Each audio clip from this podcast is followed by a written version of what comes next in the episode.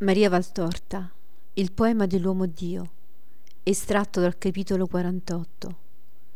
Io Maria, ho redento la donna con la mia maternità divina. Io Maria, ho redento la donna con la mia maternità divina. Questo non fu che l'inizio della redenzione della donna. Negandomi da ogni umano sponsale con il voto di verginità, avevo respinto ogni soddisfazione concupiscente, meritando grazia da Dio. Ma non bastava ancora, perché il peccato d'Eva era albero di quattro rami, superbia, avarizia, golosità e lussuria, e tutti e quattro andavano stroncati prima di rendere sterile l'albero dalle radici. Umiliandomi sino al profondo, ho vinto la superbia, mi sono umiliata davanti a tutti. Non parlo della mia umiltà verso Dio. Questa è dovuta all'Altissimo da ogni creatura. L'ebbe il suo verbo. La dovevo avere io, donna. Hai mai riflettuto quali umiliazioni dovetti subire e senza difendermi in nessuna maniera da parte degli uomini? Anche Giuseppe, che era giusto, mi aveva accusata nel suo cuore gli altri, che giusti non erano, avevano peccato di mormorazioni verso il mio stato, e il rumore delle loro parole era venuto come onda amara a frangersi contro la mia umanità. E furono le prime delle infinite umiliazioni che la mia vita di madre di Gesù e del genere umano mi procurarono. Umiliazioni di povertà, umiliazioni di profuga, umiliazioni per rimproveri di parenti e amici, che non sapendo la verità Giudicavano debole il mio modo d'esser madre verso il mio Gesù, fatto giovane uomo. Umiliazioni nei tre anni del suo ministero, umiliazioni crudeli nell'ora del Calvario, umiliazioni fine al dover riconoscere che non avevo di che comperare luogo ai Romi per la sepoltura del figlio mio.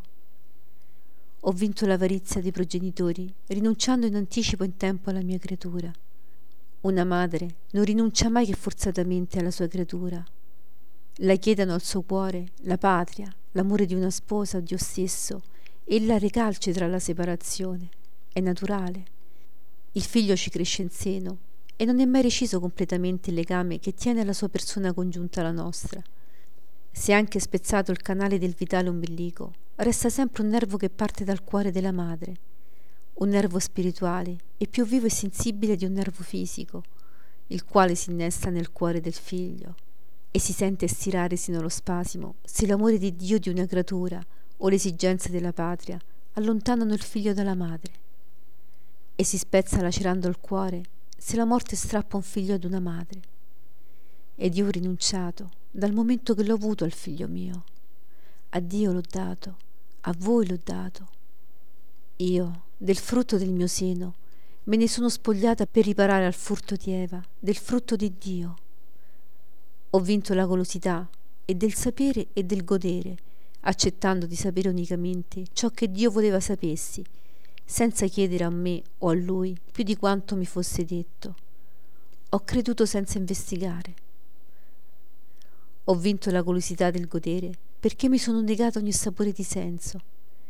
La mia carne l'ho messa sotto i piedi. La carne, strumento di Satana, l'ho confinata con Satana sotto il mio calcagno per farmene scalino per avvicinarmi al cielo. Il cielo, la mia meta, là dove era Dio, l'unica mia fame. Fame che non è gola, ma necessità benedetta da Dio, il quale che vuole che appetiamo di Lui. Ho vinto la lussuria, la quale la golosità portata all'ingordigia perché ogni vizio non frenato conduce ad un vizio più grande e la golosità di Eva, già riprovevole, la condusse alla lussuria. Non le bastò più il darsi soddisfazioni da sola, volle spingere il suo delitto ad una raffinata intensità e conobbe e si fece maestra di lussuria al suo compagno. Io ho capovolto i termini e il luogo di scendere sono sempre salita. Il luogo di far scendere ho sempre attirato in alto e del mio compagno, un onesto, ho fatto un angelo. Ora che possedevo Dio e con lui le sue ricchezze infinite, mi sono affrettata a spogliarmene dicendo, ecco, sia fatta per lui e da lui la tua volontà. Casto colui che ha ritenutezza non solo di carne, ma anche di affetti e di pensieri. Io dovevo essere casta per annullare l'impudica della carne, del cuore e della mente, e non uscì dal mio ritegno, dicendo neppure del mio figlio, unicamente mio sulla terra, come era unicamente Dio in cielo. Questo è mio e lo voglio. Eppure non bastava ancora per ottenere alla donna la pace perduta da Eva. Quella ve la ottenni ai piedi della croce, nel veder morire quello che tu hai visto nascere, nel sentirmi strappare le viscere al grido della mia creatura che moriva, sono rimasta vuota di ogni femminismo. Non più carne, ma angelo. Maria, la Vergine sposata allo Spirito, morì in quel momento. Rimase la Madre della Grazia, quella che via dal suo tormento generata la grazia e ve l'ha data.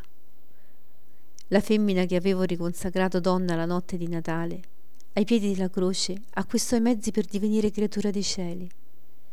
Questo ho fatto io per voi, negandomi ogni soddisfazione anche santa.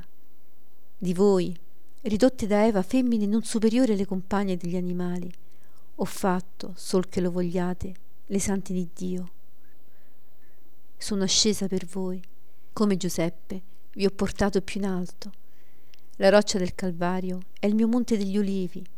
Da lì presi il balzo per portare ai cieli l'anima risantificata della donna, insieme alla mia carne, glorificata per aver portato il Verbo di Dio e annullato in me anche l'ultima traccia di Eva, l'ultima radice di quell'albero da quattro benefici rami e dalla radice confitta nel senso che aveva trascinato alla caduta l'umanità e che fino alla fine dei secoli e all'ultima donna vi morderà le viscere.